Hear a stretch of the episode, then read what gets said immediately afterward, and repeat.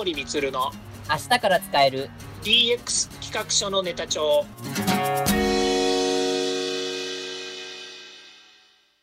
こんにちは。サートプロの近森光です。こんにちは。アシスタントの堀内隆です。この番組は IoT、AI の教育事業の専門家近森光が DX デジタルトランスフォーメーションについて実際の事例を交えながら DX とは何か DX でどんな未来ができるかをご紹介いたします。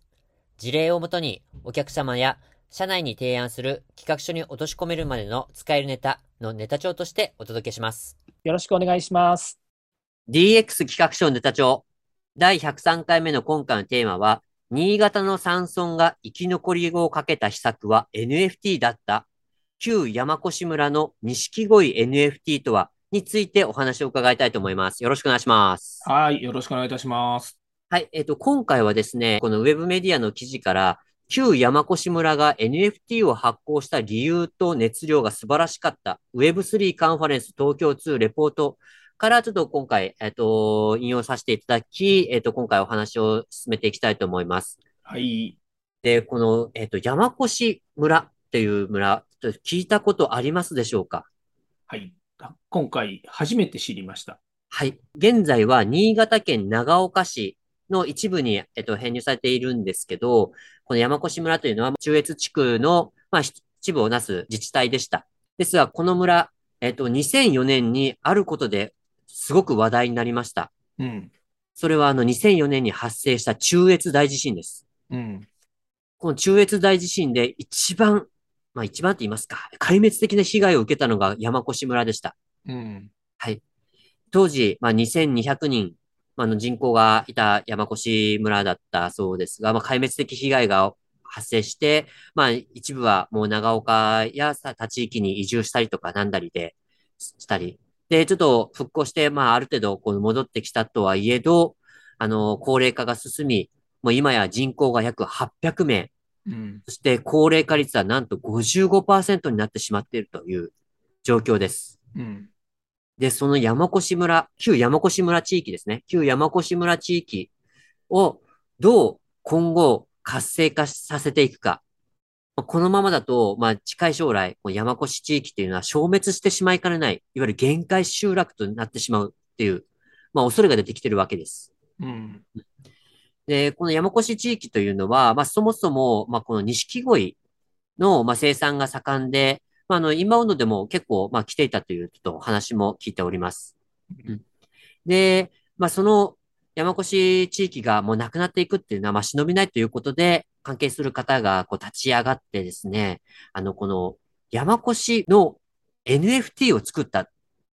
そして、山越の NFT を使って、その山越に集まる人たち、関係する人たちを集めたという、こうデジタル関係人口の創出プロジェクトを始めたということで、うん、今回、この、これちょっと非常にあの話題を読んでます。うんうん、はい、具体的には、この出会った様々な方々とつながりをもとにして、このデジタルアートと電子住民票を紐付けたグローバルなデジタル関係人口の創出をプロジェクトをこう始めたということで、うん、で、そのじゃあ、デジタルアートを何を題材化したかというと、ちょっと先ほど紹介したように山越の特産である錦鯉を、うん、えー、テーマにした錦鯉 NFT というのを発行。うん、で、まあ、錦鯉をモチーフにしたこのデジタルアートの NFT を発行することで、山越地域の電子住民票として意味合いを兼ねているというところですね。で、現在こう1万点が、まあ、NFT としてあの発行されているということで、あとはあります。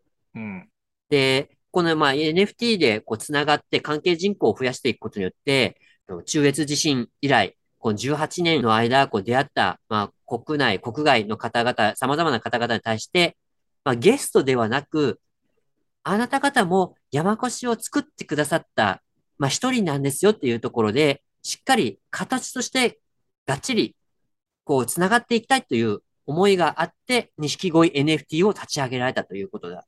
代表からちょっと語られています。うんうん。うんえー、さらに、えっ、と、どういう仕組みで、えっ、と、まあ、展開されているかというと、まあ、販売益このに NFT っていうのはどうぞあの、販売を、まあ、されるんですけど、この販売した、まあ、利益については、こう山越地域の完全な独自財源として、まあ、活用され、まあ、あの、山越地域の地域おこしに、まあ、利用されているというところですね。うんところが紹介されています。いかがでしょう？こういった、この、なんでしょう、NFT の活用のモデルといいますか。うんあすごい新しいモデルじゃないかなと思いますが、どうでしょう？こう、近本さん。そうですね。まあ、一つはその関係人口を増やしていくことによって、はい。えーまあ、その山越村っていうのがね、もともと800人でしたっけ ?800 人ぐらいしかいないんでしたっけ？今、今そうですね。居住人口としては800名ぐらいですね。そうですよね。まあ、もともと山越っていう地域が、その、えーなんでしょうね、錦鯉っていうものが特産ですって言ったんですけど、その、ちょっと思い出したんですけれども、確かその地震が起きて、その、えーと、錦鯉を飼っている、えっと、いろんな、こう、なんていう、池っていうんですかね。はい。それもなんか破壊されてしまって、錦鯉をなんかい移設しなくちゃいけないとかってありましたよね。ありました。はい。うん。なんかそんなのをニュースで聞いたことがあります。ええで、えーだからといって、まあ、錦鯉はね、特産でしょうし、それからまあ生き物でもあるので、あんまりそのニュースがあったからといって、えーなんかね、物理的に、あの、なんていうの池を移したりとかね、それからまあ飼うところ、それからせその、いわゆるそこで、えー暮らす人たちも含めて、えーどうやってその産業を維持していくのかっていうことに対する興味は確かにあったかもしれないけれども、うん。そこが、その、なんでしょうね、その限界集落ということを迎えていて、さらには今、長岡市に合併されたとはいえ、その山越という地域に住んでた人や、山越という地域を、えーなんでしょうね、あの、後世残しておきたいという、まあ、いろんな思いがあっての今回の取り組みで、それの下支えに、えー NFT が使われている、まあ、この技術が使われているっていうことは、すごく面白いなとは思いますよね。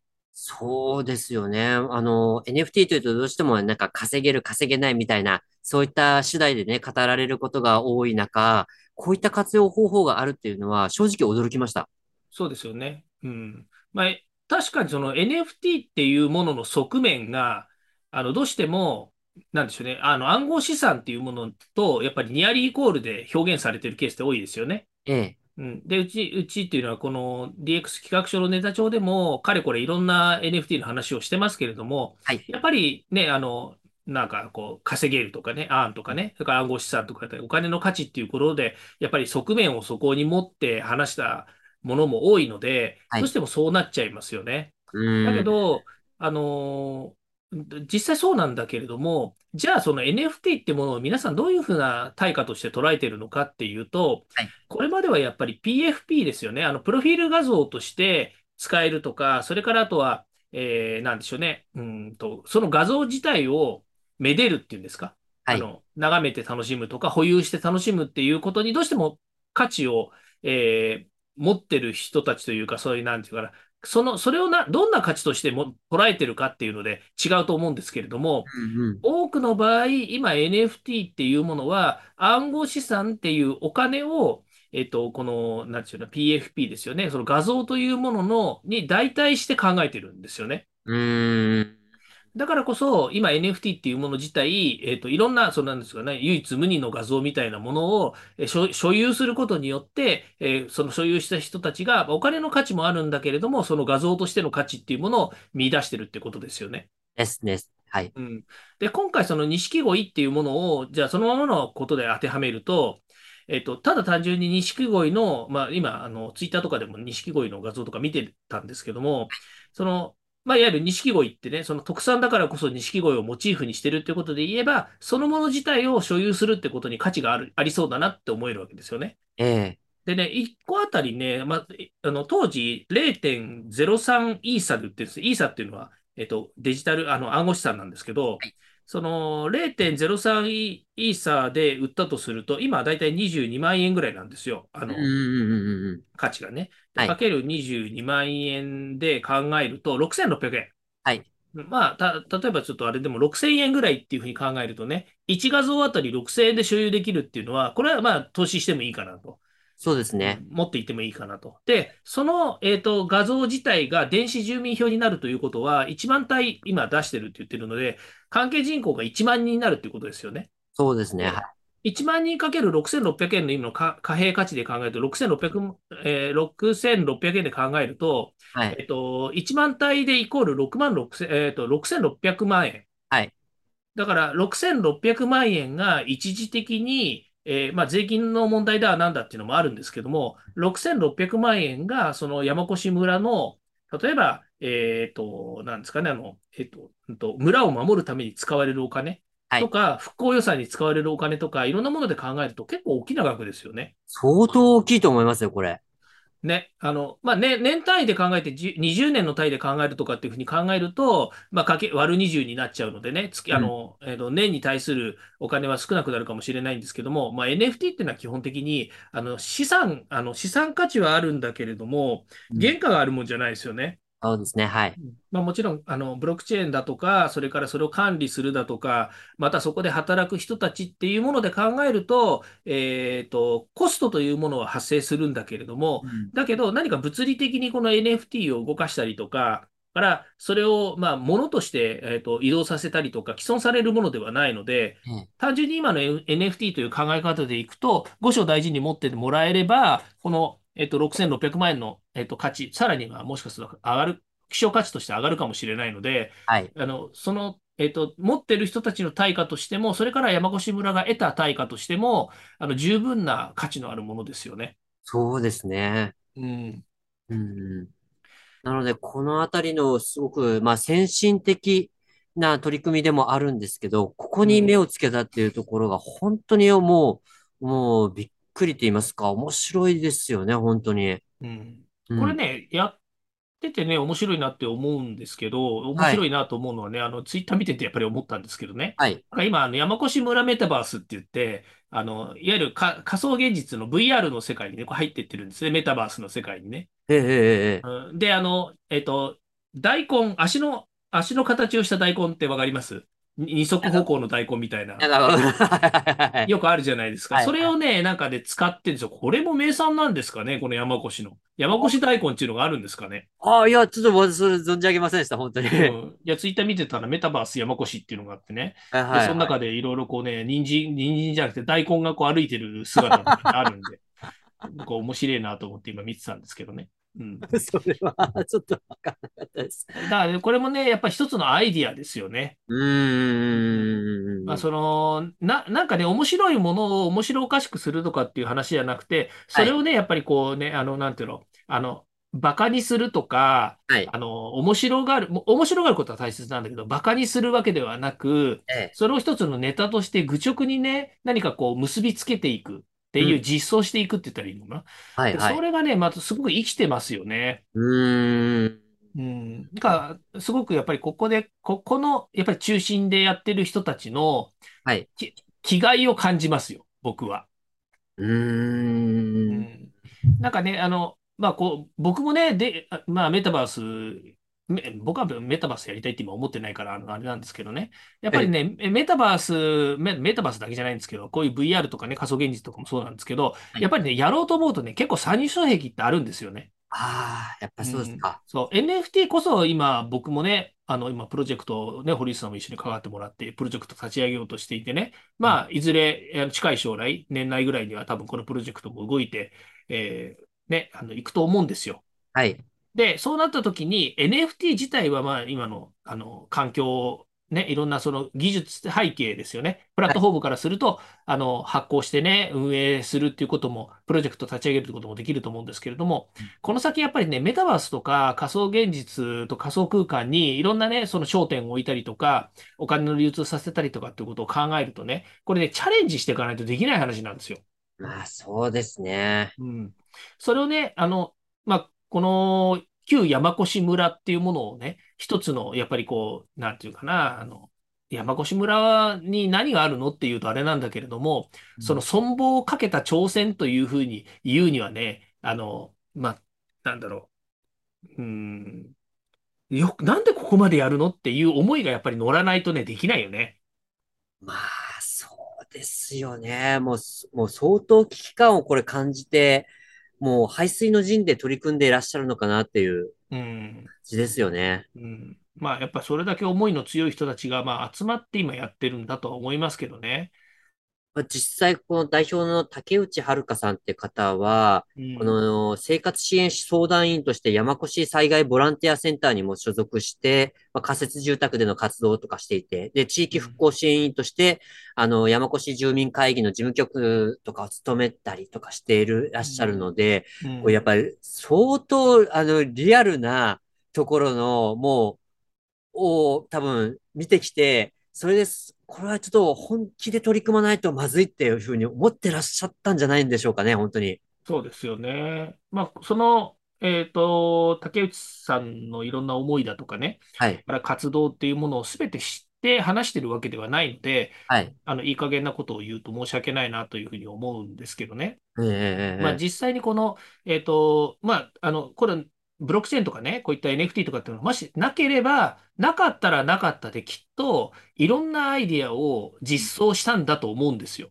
ええ、ええ、うんええ、ええ、ええ、ええただ、たまたま、今回、えーこれ NFT を活用して、まあ、上手に、上手にっていうんですかね、えっと、結果を出しているっていうことになっているんだけれども、はい。多分ですけど、えーこういったね、えーまあ、月並みな言い方なんですけども、かなりやっぱりこうイノベーションを起こすことに、えー情熱が注げる人なんだろうなと思いますよね。確かにそうですね。うん。うん。やっぱ人なんですよね。いや、もうこれは間違いないです。もういくらデジタル技術や、あのね、最先端の技術ができたとしても、最終的には人ですからね。うん。まあ、よくね、ほら DX 企画書のネタ帳でね、はい。あの、まあ、私、自分がね、人、人材育成の会社をやってるんで、はい。あの、話してるんですけど、結局 DX やるのも人ですよね、と。はい。で、その会社にいる社員の人たちとかね、それからそこに関係する人たちの合意形成をもとにして、その会社の DX は何ですかを中心に考えないと DX なんてできないじゃないですかねっていう話をしてるじゃないですか。はい。で、まあ、その、えーこの山越をどういうふうにしたいかっていうことに関して言うとね、これ DX というよりも SX ですね。あの、ソーシャルトランスフォーメーションのはい。方に。近くなってくると思うんですけれども、やっぱりその地域や、えー地域にいる人たちをどう幸せにしていきますかっていうことを本気で考えないとこれはできないと思うんですよ。はい。で、その上で、この NFT を活用したっていうことは面白いな、面白いっていう言い方は変なんだけども、素晴らしいなというふうに思うんだけれども、やっぱりね、これもね、まあ時代の流れですよね。あー。そう。いつうん。から始めたかっていうことはちょっと置いといても、はい。今 NFT っていうものがやっぱりこうブームになってるからこそ、あの非常にやっぱりみんなこうとっつきやすいというか、はい。えー、なんだ、こう、えー、まあなんていうの、興味を持ってもらいやすいっていうんですかね。ありますよね。そういうトレンドがありますからね。うん。もう NFT 持つこと自体にやっぱりこう幸せを感じたりとかね、はい。やっぱりこうね、あの、うんと自分自身のこうね、あの、やっぱりこう、いいものをもらったとかね、いいはい。ものを買ったとかっていう、こういうブームがやっぱりないと、そうならないですもんね。うん。うん。うん。うん。うん。うん。うん。うん。うん。うんいや、本当そうだと思いますね。うんもう。うん。まあ、最近でこそね、あの、ふるさと納税で NFT 配ってるところもあるんですよね。あ、そうなんですか。うん。あの、まあ、どこっていうのは、あの、NF、あの NFT 配ってるところ調べてもらうといくつかあるんですけれども、はい。NFT をやっぱりこう配ってますよ。あの、配ってるって言ったって、ふるさと納税だから、はい。あの、ある一定量のお金で買って NFT を買ってもらった結果、はい。NFT を渡すことで、その NFT の、えー買ってもらった財源を、やっぱりこのね、あの、えー買ってくれた地域が使うっていうことにはなるんですけれども、はい。それでも NFT をそこで売ってますよ。あー。なでも。しかすると、そういう意味で言うと、山越はそれの先駆けになってるのかもしれないですよね。そうですね。うたたん。だ、ふるさと納税じゃないですよね。あ、そうですね。はい。ふるさと納税とは違いますね。全く。ですよね。でも、ふるさと納税と言い換えても面白いですよね。まあ、納税じゃないから税金として払ってるわけじゃないんだけど、うんあの、うん。税金としての、まあ、払った方としてみれば税金に繰り越す、あの、繰り入れられるわけじゃないんだけれども、はい。うん。でも、あの、ふるさと納税でやってるっていうのも、やっぱりそういった NFT のか、か、金でいくと同じ形態なんだと思うんですよね。うん。そうですね。まあ、ふるさと納税とかに組み込めると、まあ、ふるさと納税はどうしても自治体単位になるじゃないですか。うん。うん。なので、まあ、あの、ここね、山越の場合はもうすでにもう長岡市に編入されているので、まあ、いわゆる自治体単位としてのふるさと納税っていうのはちょっと、まあ、できないのかなっていうふうにあるんですね。うん、そうですよね。うん。だからやっぱ地域いわゆる地域としてもやっていく、その自治体単位ではない地域としてやっていくんであれば、まあ、今回のこの NFT を使ったこの取り組みっていうのは、まさに最適解、今、今時の最適解っていうと変な話ですけど、もうまさにこの NFT の一つの回なのかなと思いますね。そうですよね。僕はあの IoT 推進ラボっていうね、経産省がやってる取り組みで、はい。えっと、各いろんな地域のメンターをやらせていただいてるんですよ。はい。で、あの、えっと、北海道の釧路市で、やっぱりその関係人口を増やしたいとかっていう話があったときに、僕は初めてその関係人口っていうキーワードっていうかな、この名前を知ったのは、えっと、釧路の時なんですよね。はい。で、釧路はどちらかというと観光客誘致を目指していて、まあ、いろんなその取り組みをしているんですよね。まあ、近くにあの、なんかあの、えー釧路湿原とかがあって、まあ、いろんなこうね、あの、単調鶴でしたっけ？あの、鶴がいたりとか、まあ、そういうのもあって、観光地域には恵まれているので、まあ、こういったコロナの時期でちょっと来る人もね、少なくなってるっていうのもありますの、あるんですけれども、まあ、そこに、あの、なんでしょうね、仕事で、えーえーワーケーションか、ああ、ワーケーション、はい。うん、ワーケーションで人に来てもらうような取り組みを考えたりとか、いろいろやってるんですね。はい。で、2015年、6年ぐらいから、えっと、石川県の加賀市の、えーメンターもやらせていただいてたときに、はい。えっと、加賀市自体がなぜその、えー IoT とか、えー AI に取り組むかっていうところ、これはまあ、あの石川県加賀市の当時の、あまあ、今はもう市長ですけども、宮本市長が言ってたんですけれども、えっと、加賀市自体はやっぱりこう、えっと、どんどんやっぱり人口流出があったおかげで、まあ、大体今8万人強ぐらいの人口しかいないんですよね。はい。そのうち、えっと、高齢者が3割弱ぐらい当時ね、いたということもあって、うん。このままいくと、やっぱりこう、えーち、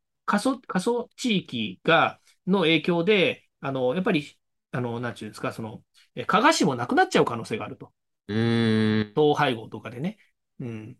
そのいわゆる消滅、えー消滅可可能性、可能性のある地域っていうんですか？そうですね。はい。うん。っていうふうの指定にされてしまうということもあるので、なんとかして、やっぱり、あの、加賀市をもっと活性化させたいと。で、加賀市は、そうは言っても、その加賀温泉とかね、からはい。九谷焼とかいろんなものがあるので、うん人が来やすい地域、観光には来てもらいやすい地域だったんだけれども、やっぱり日本海側の、えーところだったので、なかなかやっぱり人が来てくれないと。北陸新幹線。2年後ですね。あの、敦賀までは。なるほど。えっと、そうなると、それをやっぱり一つの、まあ、目玉というかね、それがやっぱりできて、えーやっと、なんでしょう、観光客もどんどん来てくれるっていうのが多分あると思うんですよね。はい。うん、で、えーまあ、加賀市もこういった IoT、AI とかっていうのを活用しながら電子政府をしてみたりとか、あとはいろんなね、その、えっと、ドローンを使ったいろんなものの、えー実証実験だとか、あとはあの自動運転とか自動、あの、まあ、加賀、あの、加賀温泉はバスをね、無人バスとかね、そういった自動バスを走らせたりとかね、そういっはい。たものの実証実験をやったりしながら、なうんんとかね、加賀市が、まあ、その、なんていうのかな、えー電子的に、まあ、いわゆる技術をね、いろいろ活用しながら、えっと、日本の中でも、えーまあ、そういった素晴らしい地域にしていこうということをやってるわけですよね。はい。で、それは何が目的かって言って、やっぱり関係人口を増やしたいからってことみたいなんですよ。ああ、なるほど。うんやっぱりその地域にお金を落としてもらわないと、うん。お金がないと、やっぱり地域を活性化させたりとか、うん。またね、その、えー先ほど言いましたように、そこで住んでる人たちが高齢化していった時の住民サービスっていうのができなくなってくるんですよね。それですよね。うん。だからそういった意味で、こういう NFT やブロックチェーンの技術が使われていくっていうことは、これはね、あの、日本全国どこの地域においても、やっぱり活用できる一つの、まあ、ネタっていうんですかね。はい。うん。あの、まあ、技、技術的なものではあるんですけれども、みんなが活用できるもんだと思うんですよ。うーん。あ、行動力があればですよ。はい。で、行動力の源泉は人なんですよ。はい、はい、はい、はい。人が動かなければ、このいくらね、あの、技術なんかあったって、まあ、絵に描いたような餅みたいなものになっちゃうのでね。はい。うん、そこがやっぱ重要ですよね。うーん。で、これまたいいじゃないですか。全世界にアピールできるんですよ。それですよね。そう、アートってね、本当にね、言葉いらないんですよね。ああ、そうですよね。ううん。ん。言語の壁っていうのは一つの大きな問題ですからね、特に日本は。うん。あの、アートって、まあ、一概にアートって言っちゃいましたけど、例えばね、音楽とかね、はい。絵とかね、これって別に言葉いらないじゃないですか。はいはいはいはい。うん本当に全世界の人たちがやっぱりそれをめでることによって、また聞くことによって癒されたりとかね、勇気をもらったりとかっていうものがあるのが、やっぱりあのアートの魅力なんですよね。うん、うん、うん、うん、うん、うん。うん、うんよく外国人の人がね、日本の漢字がかっこいいからっつってね、愛とかっていう漢字をね、あの肩に入れたりとかし、入れ墨入れたりとかしてる人もいるじゃないですか。はいはいはいはい。うん、よくわかんない入れ墨を入れてる人もいるけど。まあそういうのもね、あ、一つのアートだとして考えればね、ありなのかなとも思いますけれども、はい。うん、やっぱりね、こう人間が、人間がアートとかね、あの美しいとかね、その可愛いとかかっこいいとか、まあそういう価値を感じられるのは人間のやっぱり特徴だっていうふうに言われてますよね。そうですね。はい。うん、動物とかよりは人間が持っている価価値判断だと思うので、まあ、そういったものをね、今回の NFT、まあ、またお金の話になってあれなんですけどね、それやっぱり税金なりね、それからそのお金を、ね、稼ぐ、対価を稼ぐことによって、それをね、やっぱり地域にやっぱり貢献する、えー、なんでしょうね、あの資産、ね、厳正にするっていうことはとても大切なことなので、うん。やればやるだけね、あの、そこでなんていうの、活動の結果が生まれるんであれば、NFT でもブロックチェーンでもね、どんどん活用したらいいんじゃないかなとは思いますよね。そうですね。本当にもうおっしゃる通りで、まあ、あの、活用しない手はないっていうのが、まあ正直なところなんですね。うんうで、ん。まあ実際にでもこの取り組み、じゃあ初めからこれ成功してたかというと、そうでもなくて、実際は割と、まあ、やはり、まあ、こういう伝統ある地域ですので、こう、こういった取り組みをするっていうことに対して、やっぱり地域住民あたりからは、最初はもう、この理解をしてもらうのに、相当ちょっと苦労したっていうこともあったみたいですけど、こういったその NFT とかね、ブロックチェーンの知識は、まあ持たなくても、まああのデジタル村民に加わりたいっていう方とか、まあ支援者が、まあどんどんどんどんこう増えていったっていうこともあったので、まあやはうん。り取り組む方のまあ熱量なり、まあ、あの、その取り組みの真剣、真摯さなりっていうところっていうところが、まあ、大きいかなっていうところと、まあ、活用できるものは、本当に何だって活用すれば、このうん。山越地域がこれだけの、あの、まあ、デジタル村民を集め、集めることができたっていうところ。ってうん。いうところっていうのは、まあ、日本ってどんどんどんどん人口も減少していって、まあ、経済も割としぼんでいくとかっていう悲観的な流れがこう予想されている中で、この一つのまあ光となるような、うん。あの、形になるのかなっていうところと、これはちょっと岸田政権が掲げる、まあ、デジタル田園都市構想とか、うん。そういったところにも結びつけられるのではないかというふうにも、個人的には思います。そうですね。まあ、あの、いわゆるデジタル庁がね、できたことが、まあ、一つのきっかけでもあるとは思うんですけれども、えまあ、その前からね、あの、その世界的にやっぱりこうね、IT、IT っていうかデジタルの世界で言うとね、うん。デジタルディスラプターと言われている、例えば GAFA と言われているね、Google、Apple、Amazon、Facebook とかっていうのがと台頭してきてるわけですよね。はい。で、そこのやっぱり株価対2000日本の上場企業2000社の株価がね、あの、比べたときにね、あの、GAFA の方が、4社の方が上だっていうふうに言われてて、ええ、資産、資産価値がですよ。そうですね。うん。なんだそれって言ってみんなね、なんか敵対視してるかもしれないけれども、GAFA がなくして今日本のビジネスができますかっていう話もあるわけですよ。ええ、うん。堀内さん、あの、ワードとかエクセル使わないでビジネスできますか？あ、もうダメです。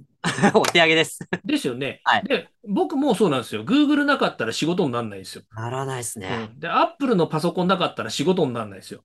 あパソコン捨ててます、僕も。そうそう。Facebook なかったらみんなとね、あの、コミュニケーション取れないですよ。あ、近森さんと繋がってないです。ですよね。で、はい。アマ、アマゾンなかったら家までね、あの、翌日に配送してもくれないわけですよ。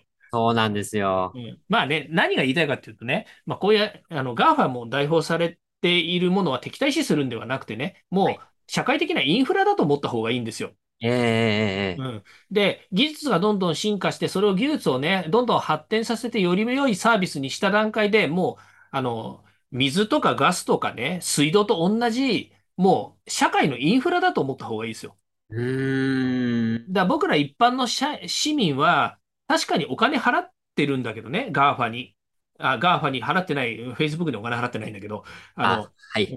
Apple とかね、Google にはお金払ってますよ。はい。で、マイクロソフトにもね、お金払ってますよ。はい。だけど、もうそれね、ビビたるもんですよ。うーん。ビビたるもんだと思って、さらにそれをね、使って稼ぐっていうことをすればね、もうインフラですよ。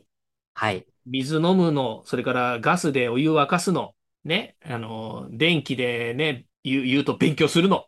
はい。勉強するって言ったらかっこいいよね。はい。電気は勉強する。はいね。ね、そういうのと同じように、やっぱり人間がこう成長し生きていく上でね、大切な要素としてのインフラだと思ってくださいと。はい。いうふうに考えるとね、新しいインフラの一つにブロックチェーンが生まれて加わりましたと。うんで、そこにお金を払います。お金を払うのはどうやって払うかというと、例えば NFT とかね、暗号資産とかでお金を払いますと。うんで、そこで運営をされていますというふうに考えた、えー社会のインフラですと。だからね、この社会のインフラをどうね、えー使い倒すかっていうことが重要なんですよ。で、話が飛躍しちゃうとあれなので戻すとね、関係人口を増やすっていうことに NFT を使ってるんだけど、この NFT はじゃあ皆さんね、何に使ってるのかっていうとね、ただ単純に、えっと、めでてるだけですかと。錦鯉をめでてるだけかっていうと、そうでもないだろうと思うんですよ。で、これはね、何に使うかっていうと、NFT っていうものを、その住民の、なんで、なんでしたっけ？あの、住民基本台帳じゃなくて、えっと、住民台帳じゃなくて、なんつったらいいんですか？その、パスポートみたいなもの？電子住民票あ、そう、あ電子住民票ね。電子住民票として考えたときに、これをね、何と捉えるかというと、ユーティリティなんですよ。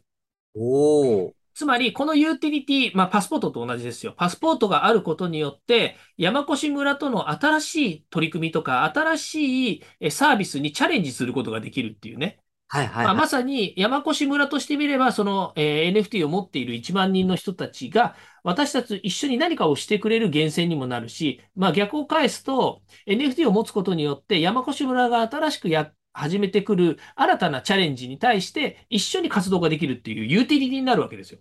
なるほど。パスポートね。うんうん。で、これが、この考え方自体を持っておくと、NFT 自体がね、ただ、あの、面白い映像とかね、面白い画像とか、可愛いとかね、かっこいいとか、美しいとかではないうん、新しい価値をみんなが使えるようになるんですよ。うんうんうんうん。そうで、今ある世の中にある、ね、その PFP みたいなね、そのプロフィール画像にしようって言って集めてる画像ね、一人が1000枚も2000枚も買ったってしょうがないわけですよ。そうですね。だけど、えっと、それがユーティリティとしての価値を持つことによってね、例えば A っていうコレクションを、えっと、1枚持てば、まあ、十分なのかもしれないけど、10枚持つことによって、1枚持ってる人よりも10倍の新しい価値が生めるとかね、10倍楽しいことがある。まあ、もっと言うと、10、えっと、1万円ふるさと納税あの払うよりも、10万円ふるさと納税払った方が、ブドウが10倍届くわけじゃないですか。まあそうですね。はい。うん、同じことがあの NFT にも言えるわけですよ。うんやっぱりこの、えっと、今は1万体それぞれの1万人っていうふうに言っているユーティリティなのかもしれないんだけれども、この先、1万が10万になったり100万になるっていうことを考えた時の、その NFT の価値っていうものをいくらでも設計することができるんですよね。うん。ああ。ここにやっぱりイノベーションがあるんですよ。うんうんうん。NFT をね、単純にそのあの映像的な価値とかね、アート的な価値だけで判断するのは間違いですと。NFT にはもっと将将来性、社会性の価値のあるものが実装できるんですよっていうことを、この山越今やってるんですよね。はい。うん、ここにやっぱりね、大きな価値を、えー見つけてもらって、さっきね、ちょっと堀内さんのところの話の腰折っちゃったんだけど、やっぱりあの政府も今、電子政府がね、デジタルえー田園都市工作とかの中にもあるように、はい。NFT においても自民党が、えー NFT ホワイトペーパーっていうのを出しましたよね、この間ね。出しましたね。はい。だからあそこで言われているように、例えば税金の問題であるとか、えー NFT 事業者のね、もっと、あの、なんだろうな、その立ち、なんと、えっと、スタートアップの、えーなんだ、応援とかね、いろんなものにこう、えっと、政府もチャレンジしようっていう意図が見えますよね。うんうんうんうん。だからこの先、多分もっと面白いことがどんどんできるんじゃないのかなって思いますね。そうですね。うん。もうぜひね、あの、躊躇なく、本当に挑挑戦してほしいなというふうに思いますよね。躊躇なく。はい。躊躊躇なくね。はい。というところで、えっと、今回の、まあ、ネタ帳になるんですけど、ズバリこれは地域おこしにも NFT を活用することはできるっていうことですね。もうそのままですね。まあもう本当そのままですけど、うん。あの、今回のこの、あの、錦鯉 NFT の取り組みはまさに、この、いわゆる単なる稼げるだけではない NFT の、うん。まあ、あの、活用方法って言いますか、NFT で、また新しい未来を作ることができる一つの布石になるんではないかなというふうに思います。そうですね。ううんん。まあ、あの、ネタ帳としてはね、その通りなんですけど、私が強く言いたいのは、見えてない人には見えないからねっていうことなんですよ。見えてない人には見えない。そう。だ例えば今回の NFT なんかもそうなんだけど、この NFT 自体がね、何の価値があるのと。うん。で、NFT で、例えば、あの、関係人口を増やしましたねと。いや、確かにその通りですねと。だけど、何がこの先に面白い未来が待ってるのっていうことを考えられる人がいないと、うん。んこれが進まないですよ。あそう。ここにはね、人なんですよ。そう。だからね、DX 企画書のネタ帳で言いたいことは、やっぱりね、人の成長、人がこうイノベーションするのに必要なね、人っていうものをどうやって育てていくのか、または発掘して自分たちと一緒にこうね、面白いことをやってもらえるのかっていうことの、ね、そこに価値を持ってほしいなと思うんですよね。うーん。そう。NFT とかね、ブロックチェーンとか、えテクノロジーはどんどん進化して、面白いものを実装できるっていうのは分かりましたと。はいだけど、山越さんのようにね、山越村っていう、旧山越村の地域で NFT を実装しようなんて最初誰も思わなかったわけですよ。はいはいはいはいはいはい。だけど実際には実装してね、関係人口1万人増やしましたって言ったらすげえなって、できた後は思うかもしれない。はい。だけど、できる前に誰がそれを想像しましたか？確かに。ね、見えてる人にしか見えない世界があるんだから、はい見えてる人たちを、見えてる人たちと一緒に何かをやろう。もしくは自分が見えるように成長しましょうってことを、ぜひね、皆さん考えてほしいなって思います。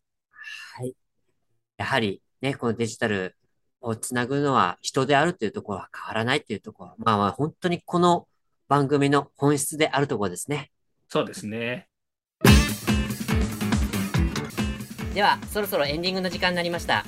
今回お話ししたことが社内社外問わず企画提案のネタになれば嬉しいですね毎日更新、近森光の DX 企画書ネタ帳は、Spotify、Google、Apple 各種ポッドキャストおよび Amazon Music で配信しております。チェックしておきたいという方は、ぜひいいねやフォローお願いいたします。また、もう少し詳しく聞きたいという方は、Facebook で近森光で検索、または東京都代々木にあります株式会社サートプロのホームページまでお問い合わせお願いいたします。よろしくお願いしますそれではまた来週。また来週